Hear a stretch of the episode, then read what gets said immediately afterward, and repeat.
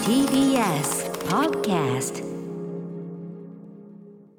はい月曜日になりました熊崎くんよろしくお願いします田村さん今週週もよろしくお願いいたします、はい今日は実はちょっと私ねあの、はい急遽レモートになったんですよね画面の向こうに歌丸さんいらっしゃいますそうなんですよちょっとね、まあ、あのいつものねスタープレイヤーズ会議室からリモート、はいまあ、リモートのセッティングは常にしてあるんでいつでもね、あの並行してねあの交互にやっていくなんて言ってましたけど、あのちょっとねなんかこの週末ねじゃだいぶ今今多分聞いてて何の、ね、問題もないと思いますけどはいはい週末ちょっぴりあの喉の調子が本調子じゃなくて、うんうんあのまあ、お薬飲んだりとかいろいろしてるんですけど、はいあのまあ、この状態だったらいけなくもなかったんだけどちょっと昨日、ね、の段階で早めにあの一応大事を取って、あと今日はあの割と比較的あの、はいゲストの皆さんもですね我々申し訳ないですスタジオにお越しいただく、ね、方々がいてちょっと申し訳ないんですけど、まあ、あの準レギュラーと言いましょうかね。まあいつも来てくださってるねはい、気心知れたあうんの方々でもあるので、あの今日はまあ比較的お任せもしやすいであろうということで、あのリモートさせていただきましたということで、まあまあ問題ないと思うんですそけうでどすねね。お声聞いて安心しました、あの普通とあんまり私の耳から感じるのはあ本当そいこまやいや、ではいうん変わりあなくのっていう大感じ大丈夫だと思いますよ、うんよかあったのでいすろいろよかった薬でなすんでいろいろやってますけどね、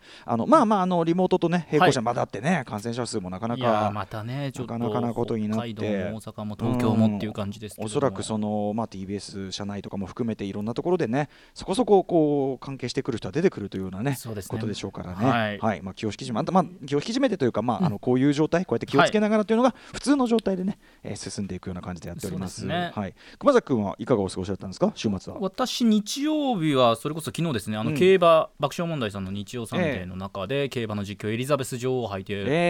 えまあ、結構大きなレースをですそねうですね実況させていただきましたうよん。こちらに関してメールが来てるんで、これご紹介してよろしいでしょうか。お願いします、なんでしょう、えーラジオネーム C7 さん、えー昨日は日曜サンデーでのエリザベス女王杯の中継お疲れ様でしあたり。がとうございまえす。ー、クマスの競馬実況を初めて聞いたのですがビシッとき締まったアナウンス技術でかっこよかったです、えーありがとうございます。ところで、はい競馬といえば先週の水曜日アトロクの前の10分番組 JRA プレゼンツ競馬の穴場に、えー、クマスの後輩である吉原、えー、亜美アナウンサーが出演していました、はいはい彼女は日曜サンデーを担当するにあたり今年の2月無観客になる直前の東京競馬場に、えーフェブラリーステークスを見に行ったと話していました彼女曰くその日は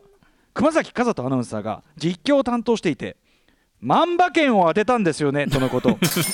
おこんな音が ジャリンっつってはいなんか今動揺した音がしましたいけやど、らしい。えそうなんですか、はい。聞いてないんですけどあそうでしたそうでした。もしかして翌日の放送で話していたらごめんなさい実際いくら当てたのか そして何に使ったのかよかったら教えてください非常に立ち入ったこともね、えー聞かいれやてそうですね。あのー記憶をたぐってみてもですね、あはいなんか万馬券万馬券というワードは親しく聞いてないんであんまりね万馬券 当てましたって、うん万馬オ券ープニングトークとかで言わないですけどいやね。まあでもその前日でね、はいあのこれは事実でいらっしゃるんこでれすかは事実ですね、まあ、自分が実況するレースだったんですけど、うんうんうんフェブラリーステークス、私、実況するレースでもしないレースでも結構、まあは結構馬券買うんでああすそうよ。ですかうんはい、でこれはですね、確か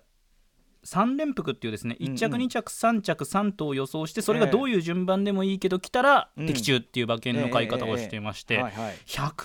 円で買ってたんですよ、もう結構多めに買ったんえで、えうんうんうん100円が多分もうんう10万弱ぐらいですかね、その時は。ああーそう、はいはいちゃいこのなんかさ 何ですかこの音は微妙なレジ音はもいまた、なんか儲かった感じもしないよねいやいやそうなんですよね この音ってさなんだ別にさこの音うんあそうですかそうですかそうですそうですんこれまあ別にそのいやあなたはその別にその万馬券当たったからやれおごるだのなんだそんなことは言いませんよはいはいいや水臭いじゃないのでも そのやうれうれごめんなさいやうれ嬉しかったですぐらいないのかいっていやいいうことや、ですすいよません、あのね、うんね、まあまあ、万馬券ね。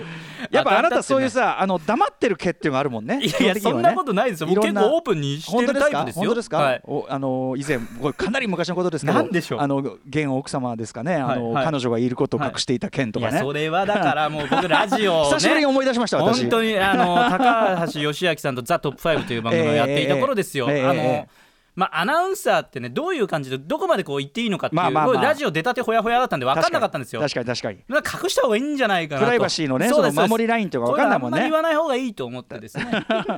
にいな言わない方がいいとか言ったらなんかその彼女いないキャラみたいな感じでそうなんか話が進んじゃってみたい結なこ果とで的しにたよね進んじゃってなんかええふとした時に吉明さんに、ええあのまあ普通いるんですけどねみたいなことを言ったら、え何なのみたいな感じになってそれが放送に乗ったっていう、彼はそういうところに過剰に反応するタイそうなんプですよね ちょっとニヤッとしたのは分かりま したよ、はいね えだと思ういやいやいやまあいいんですよあ、えええちなみにそのあのまあねな野暮な話ですけどねさ踏み込んだ話ですけど、はい何に使ったのかなんていうのはいやだから別に何に使ったっていうわけでもなくまあ勝手にこう生活費ですよ本当あに本当に生活費、普通に消えていくものですかそれはあねのまあその後も結構馬券買って、うんうん結果的に外れてるとか例えば昨日のエリザベス女王杯とかも馬券買ってるんですけど外れてるわけですよそうだよね最終的には結果そうなんですよね、ちょっとたまそにうなんです万馬券やったってそれちょっとあのちょっとお釣り返してもらって年金返してもらってるようなもんだもんねそうなんですよ当たったからといってそこで使っちゃったら、ええ結構こうトータルとして、ええええっていうことを考えるとトータルとしてはトントンになってくるものそういうことなんですよなるほどなるほどそういうことです,、はいそういいうやことです私よも何もしめ責めてるつもりは全くないんですけど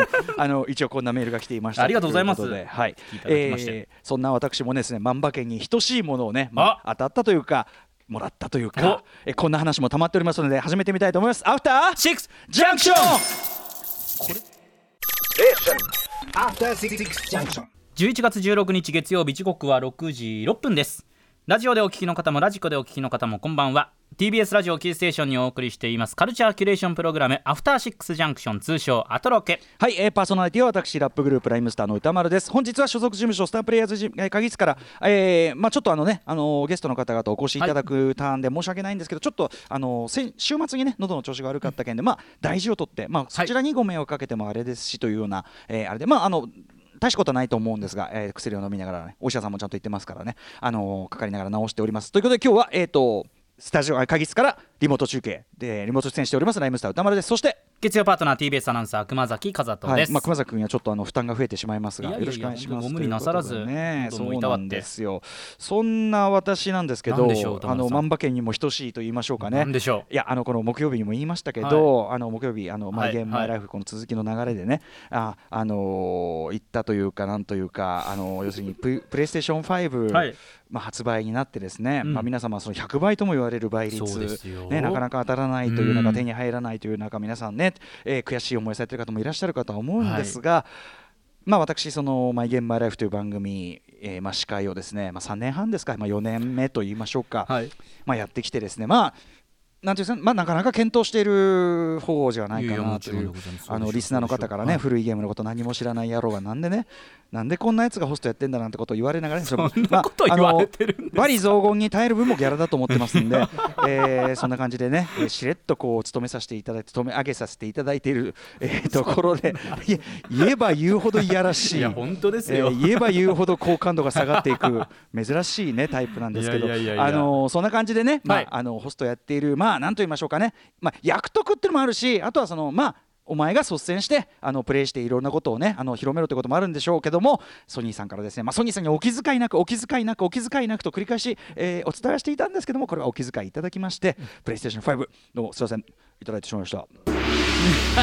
あー手数多いいろんな音がね月曜ある手んです数、ねはい月曜は保坂あかりディレクターでございまはいはすい千駄木が誇る 星準備がね千駄木が誇る星いい街下町千駄木のプライバシーを把握する女えーね保坂あかりがですね手数多めの演出をお送りしておりますえーそんな感じでねプレステもらっちゃいましてすみません本当にすみませんねすみません番組を担当されてますからゲームのねどう申し訳ありませんでした。ね、そんな感じ で、あのー週末はですね、だからちょっと若干その喉の調子が良くないなんつってお医者なんか行ったりとかね、まあもちろんいろんなね、いろんな手を打ちながらに。久し初めて妊肉注射というものを打ってみました私おあどうどうなんですかなん私やかねったことな妊いんで肉すけ注ど射ってもっと具合悪い人が打つものらしくって、ええええそんな具合悪くなかったんであんまり体調の変化というのは感じなかったんですがああーのーこう注射をこうぐーっと注入するしてきた時になんかいろんなこんな感じがするこんな感じがするよみたいなの聞いてたんだけど、僕の場合はやっぱり口の中にほのかにですね美味しい味が広がってきたええほのかに本当ですかええほのかに美味しい味が広がってきていやまあなんつうのかなこうニンニクというかなんていうかな、うんあのハートチップルってあるじゃんハートチップルい はいあのハハートチップルのさ、はいはいあのニンニクのパウダーあんじゃんあわかりますようんわかりますよあれのを薄めたような感じの匂いが口口内にはいえあのニンぐニクーっとこう広がってきてあー美味しいなーなんて僕ニンニク大好きなんて思ってあそんな感じなのただニンニクこれ一お医者さんに言われたんだけど別にニンニク注射打ったからって喉良くなんないかんねって言われてね元元気になるというか元気になるだけであの元気がない人が元気になるだけですって言われていいから打ってくださいなんつって打ったらね別に元気だったからなんかそんなにそうは感じおおいしいなっていうでもちょっと か香りというえか、えええ美味しみを感じたっていうね、まあいやそれでまあそんな打ったしながら、はいねあのーでもげ元気が必要だったんですその要するに、P、PS5 をさ組まなきゃ組むっていうかその、うわんうんかるその家の中にセッティングしなきゃいけないわけでまあ、すどよ。こに配置をしてどういうインテリアの一部としてねもともとプレイステーション4がね、まあ、はい鎮座していた場所に置きゃいいんですけども、これはその残念ながらというべきかあの P- PS5 の方がはるかにでかいんですねやっぱね。そうか4のところだけじゃ足りないとそうなんですよだからそれで、まあ、よければね横にこのこうブルーレイプレイヤーも置いてあるんでそのブルーレイプレイヤーを横に避けるちょっと横に寄せれはばい置けるかなと思ったんですけど、もうダメで入んなくて、まあ、しょうがないから上に置いたりとかいろんなことしておうおうおうおうこう、まあ、セッティング替えをしてではいプレイステーション4こっちに置いてでなんかプレイステーション4のそのセーブデータをクラウドにちゃんと上がってるかわかりますかその、ね、ちゃんとこう確認してこっちに移行するためはいに移行ですねもともと持ってたもう一個プレイステ4があって古い方の、うんうんそのプレステ4のそっちは初期化して、えー、とスタープレイヤーズのあの現在もうステム中、えーマネージャーとしてこう、ね、あの僕の番組よく出ていた新井真理さんにあげようかなと思っておー真理さんが PS4 欲しいとか言ってた、はいはい言ってたなと思ってそうだから、あのーあこんなこと言わない方がいいのかな であのダメなのみたいな初期化したいとかはいいろいろして、でセッティングしたんですよ PS5 をで今もう絶賛もう PS5 遊び中というかねうんててめえなそれで何が喉が調子悪いだって話なんですけどいやまあ喉とあの関係ないですからねはい、ゲーうムんゲームやるのに喉使わないんで、うんそれは喉いたわった上でのゲーム大丈夫なんですそれは全然大丈夫なんです、でやってんですよあのーはい木曜日もちょろっとね、そのマイゲームマイライフでプレイ回数をなんかわーわーわーわー言いながらやってしまいましたけど、やっぱ今回の肝であるとこのその、えっ、となんだっけ、デュアルセンスだっけ、デュアルセンスって名付けられたコントローラーがすごいと いう話、うんうんうんでそれでこうプリセットのそのアストロボーイなんとかっていう、まあ、なんていうのかなあの一番そのコントローラーのその違いがわ分かるようにいろんなものが味わえるようになったプリセットのそのソフトがあって、はいまあ、それを他のソフトとかをダウンロードしながらそれをまあずっとやっててまあもうそれでもうずっと遊び込んじゃってで今はもうススパイダーマンやってますからあうんあいいですねスパイダーマン新しいあのスパイダーマンのわかりますわかりますゲームの第2弾が出てさ、うんもうこれがもうですやっぱりその早い早いって言われてましたけどもちろん画面が綺麗とかうんそのコントローラーがすごい前なんだけどやっぱり当然早くっていろんなものが、はいあのー起動っつうのだからそのゲームを始めますっつって、はいじゃあそこまでもさ今までは結構時間かかったりしてたじゃないですか、はいはい始めますっつったらもういきなりメホーム画面みたいなのバッとこう出てゲームのでほうホーム画面でスタートみたいなのあるじゃんでこのデータからスタートみたいなはいポンポンって2回ぐらいボタン押すじゃない、普通そっからやっぱしばらくさローディングっていううんかさ、それそのイメージですよ待ち時間あるじゃない、はいもういきなり始まるノンストレスノンストレス本当ノンストレス素であとファストトラベルってこう場所と場所を移動したりするのあるんじゃない晴らしいはいあれもう普通待つじゃんちょっといろんなちょっともう当然移動待つことが当たり前だと思ってますよちょと待つじゃん待たねえんだよ全然すぐ行けちゃういやー素晴らしいだからあのトラベル感すらないっていうねあのあまりにも間がなくてトラベル感がなさすぎてこれはどうなんだって思うぐらいおーそれぐらい素晴らしいです前の性能面ねでその前作のスパイダーマンのそのゲームだとあのスパイダーマンが地下鉄に乗ってこうやって電車し移動してるとこがあってそういう映画を映ったりしてなかなか面白かったんだけど、そういう間もないんだよもういきなりボンって行っちゃってるからそうすかそうかんごい早いだからある意味もう余韻とかも全くないままどんどんどんどんいけちゃうわけですねそうそうだからもう本当にノンストレスでいけるというね、今スパイダーマンやってますね、あとまあこうコール・オブ・デューティーややったりとうかんいろいろしてますけどね、だからあの、まあ、いろいろこうやってゲームをね、やった話をね、やっぱりせっかくいただいちゃいましたん で。ね、いいいいいいのにいいのに、えいいのにいいのにっていただいちゃったね,、ええねこれはやっぱり楽しまないとこれは申し訳いないやとそういうですいや普通のテンションで言っていただけたら多分聞いてる人も別に何も思わないんでねえ歌丸さんがこうなんか申し訳なさそうな申し訳ないですよそれやっぱりは、ねだってツートーンダウンぐらいで話されてるかうんいらやだってそれは買えなかった方いっぱいいらっしゃるし、まあまあまあそれはそうなんですけれどもねそのソソニーのそういうさこういうあれに貢献してるったって山田孝之さんねな何度も言いますけど比例代表かなり下の方のはずなん でそのすいませんね私が私ご貢献度の比例代う表ですかんそうそうそうそう比例代表そうだかなんらですか私本本来なら落選している身なんですが比例代表でなんとか滑り込ませていただきましたみたい なそういうやつに限ってなんかやらかしたりするからねうんこれは気をつけなきゃいけないねうん あ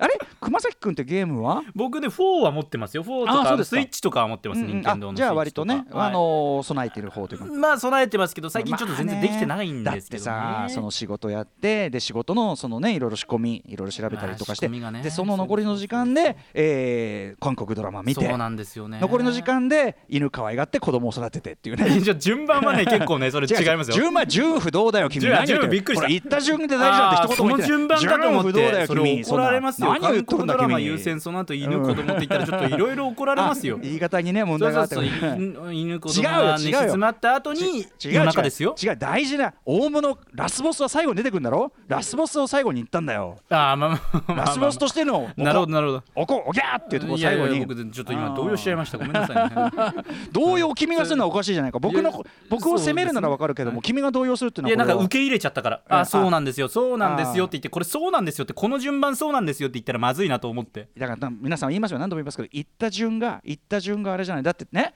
そのいろんな映画とかでもクレジットねたその例えばはいその、まあしまあ、もちろん主演が最初に出るのは当然としてですよ主演でも主演級にポスターに大きく写ってる佐藤浩市さんは必ずキャスト最後出ますからこれは佐藤浩市さん級は必ず最後出まますあから、確かにラストですねそういうことですよそういうことラストに出ると佐藤浩市確かに大物感出ますね役所広司さんと確そかにれそれ級だとあなたのお子さんは役所広司さんだと思ってくださいあそうあなんかなんかでもなんか説得された感はあありなたまのすお子さんは役所広司さんだと思ってください役所広司さん 佐藤浩市さん北大路欣也さんいやとかそのその感じですねあれらの人々もかつてはお子だったわけですからこれはねしか信じられないかもしれませんけど納得してんのかしてないのかなんか不思議な感情で私いますよ今えー、そんなこんなでね久々のこうあれですねリモートだと調子狂うね確かに歌丸さんと私確かにリモートあんまりなかったですねそう最近月曜はそんなことなかったもんねそうそうですあとリモート一個危ねえなと思ったのなんはでしょうさっきあのテーマ曲かかってる間に、はい横にねあのマネージャーの幼いさんがいて、別の仕事のこうあれあの件ああなりましたみたいなことが言ったわけ、はいでやっぱここ会議室だから所詮は他にこう仕事してる人いないからうっかり熊崎君が喋ってる上に乗せ要するにラジオ聞いてる気分になっちゃって上に乗せて非常に重大な仕事の え話をしそうになって危なか ったあ危ない気をつけてくださ危ない プライバシー危いない危ない危ない情報が大漏声洩しでてしまうところでしたよね、そのうち大声でクレジット番号とか ねいろんなパスワードとかどんな環境ですかうっかりおうっかり親に 乗る可能性もクレジゼロとはいえクレジットカードの番号を言う状況ってあんまりないですけいどやほらあーちょっとあのわかんないちょっと今俺が手が離せないから幼いさん打ち込んでなんつってなんなんなんなんなん なんねえこれちょっと皆さんそういうねあんまりクレジット番号とか口に出して言うもんじゃないですからねましてパスワードとかはねこの間ねいや母親とご飯食べた時にね、母親がいい年のもんだからねやっぱりねあなたちょっとあの大丈夫暗証番号とかとか言って。でね、暗証番号を私がほらいつもあれじゃないっつって口に出し始めたからやめなさいっつってまあ確かにね、アホかっつって誰がどこ でどういう形で聞いている何のをか考分かりえまてせいるんんかだっらていうね。ね この調子じゃ本当にあのオレオレ詐欺に引っかからないか心配ですといいうやー話をねうんした、まあ、これも聞いてると思いますけど ねちなちょっと母親の話もう一個していいあもちろんのです金曜日の「フューチャーパスト」のオープニングで、はいあのコンバットレックはがいすごいその俺がさあのなんか終わった後のあれあー俺あれは俺ちょっと俺俺なりの言い分があるんだけうんど、うんねあの飲もうって言ってたのに、はいビール買ってる間に帰り支度しやがってで俺が俺にバレて カツオみたいな顔しやがって、い、たずらバレた時のカツオみたいな顔しやがったとか言ってんだけどでその時に彼が「えっ?」お宅のシロ君どうなってるんですかお母さん」っつってて。はいはいはいはい母がそれ聞いてたみたいで、はいあらーもうちょっとん母聞いててこの間電話で話してたらねいやもうよっぽど電話しようかと思ったわよつってやめてくいれやいやもう本当にとにかくそれだけはやめてくれっつっていやもう本当に 本当にでも本当にもうでもね向こうはあのねおしゃべりのプロですもんね私なんかが電話した らそういう問題じゃないのそういう問題じゃないから本当にやめてくれっていういねやーいいですねお母様本当に温かくてあのとにかくあの帰ろうとした件は違うんです私のも申し開きとしては あのレックさんがどっか席外した間にこうやってみんなで打ち合わせ終わって、なんかさ今日やっぱし解散ししたくねみたいな なんかいろいろあるしさみたいなやることあるしさみたいな感じでみんなすごい解散したいモードが、うんやっぱ強くなって、はいでやっぱあそうだよねっつってじゃあちょっとレックさんにねじゃあ今日はメールしようってちゃんと言おうっつったんだけどいつまでたっても帰ってこなくて、やつが帰ってこねえなっつって「まあ、いっか」っつって帰っちまおうかっつって そのままで帰ろうとした瞬間にバレたんまあだまあそういうねバレたバレましたねねあのでもうちの母も言ってました仲良しなのねって言ってましたからいやそういうことですそういねうそういうことにしといてください、はい さあということで本日月曜日のメニュー紹介いってみましょう、はいこの後すぐは今月11月の特別企画ですアトロク秋の推薦図書月間毎日誰かがおすすめの本をお話ししにやってきてくださいます怒涛の1ヶ月です今夜登場はプロ書評家プロインタビュアーの吉田剛さんです入婚の一冊紹介してくれますそして今日は先にですね8時台の特集コーナービヨンドザカルチャーのラインナップ紹介します8時台こちらノーナリウス西田豪太プレゼンツ洋楽スーパースター列伝モータウン特集ジャクソン5スティービー・ワンダーマーヴィン・ゲイ編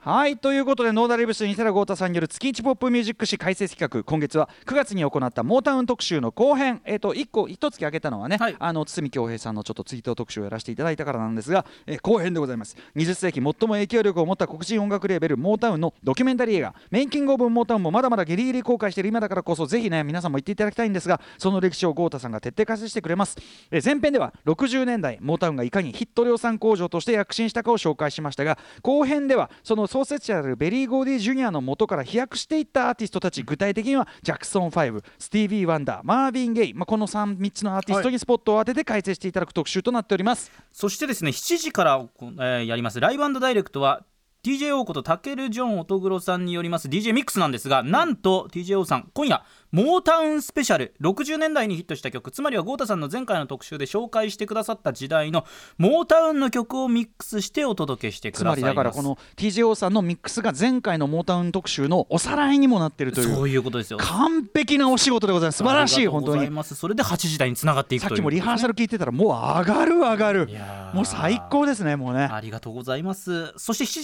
時40分頃からは投稿コーナー「ファーストマン」「我こそは宇宙で初めてこれをやった」「宇宙で初めてこれに気がついていた」などあなただけが信じ込んでいる発明や気づきを送ってください番組への感想や質問などリアルタイムでお待ちしていますアドレスは歌丸 @tbs.co.jp 歌丸 @tbs.co.jp まで読まれた方全員に番組ステッカーを差し上げます番組では TwitterLINE インスタグラムも稼働中各種フォローお願いいたしますそうだそういえば熊崎くんがつい先ほどと言いましょうそうです2か時間前ぐらいにツイッターを始めましたというニュースもありますのでこちらは時間があれば後ほどお話ししましょう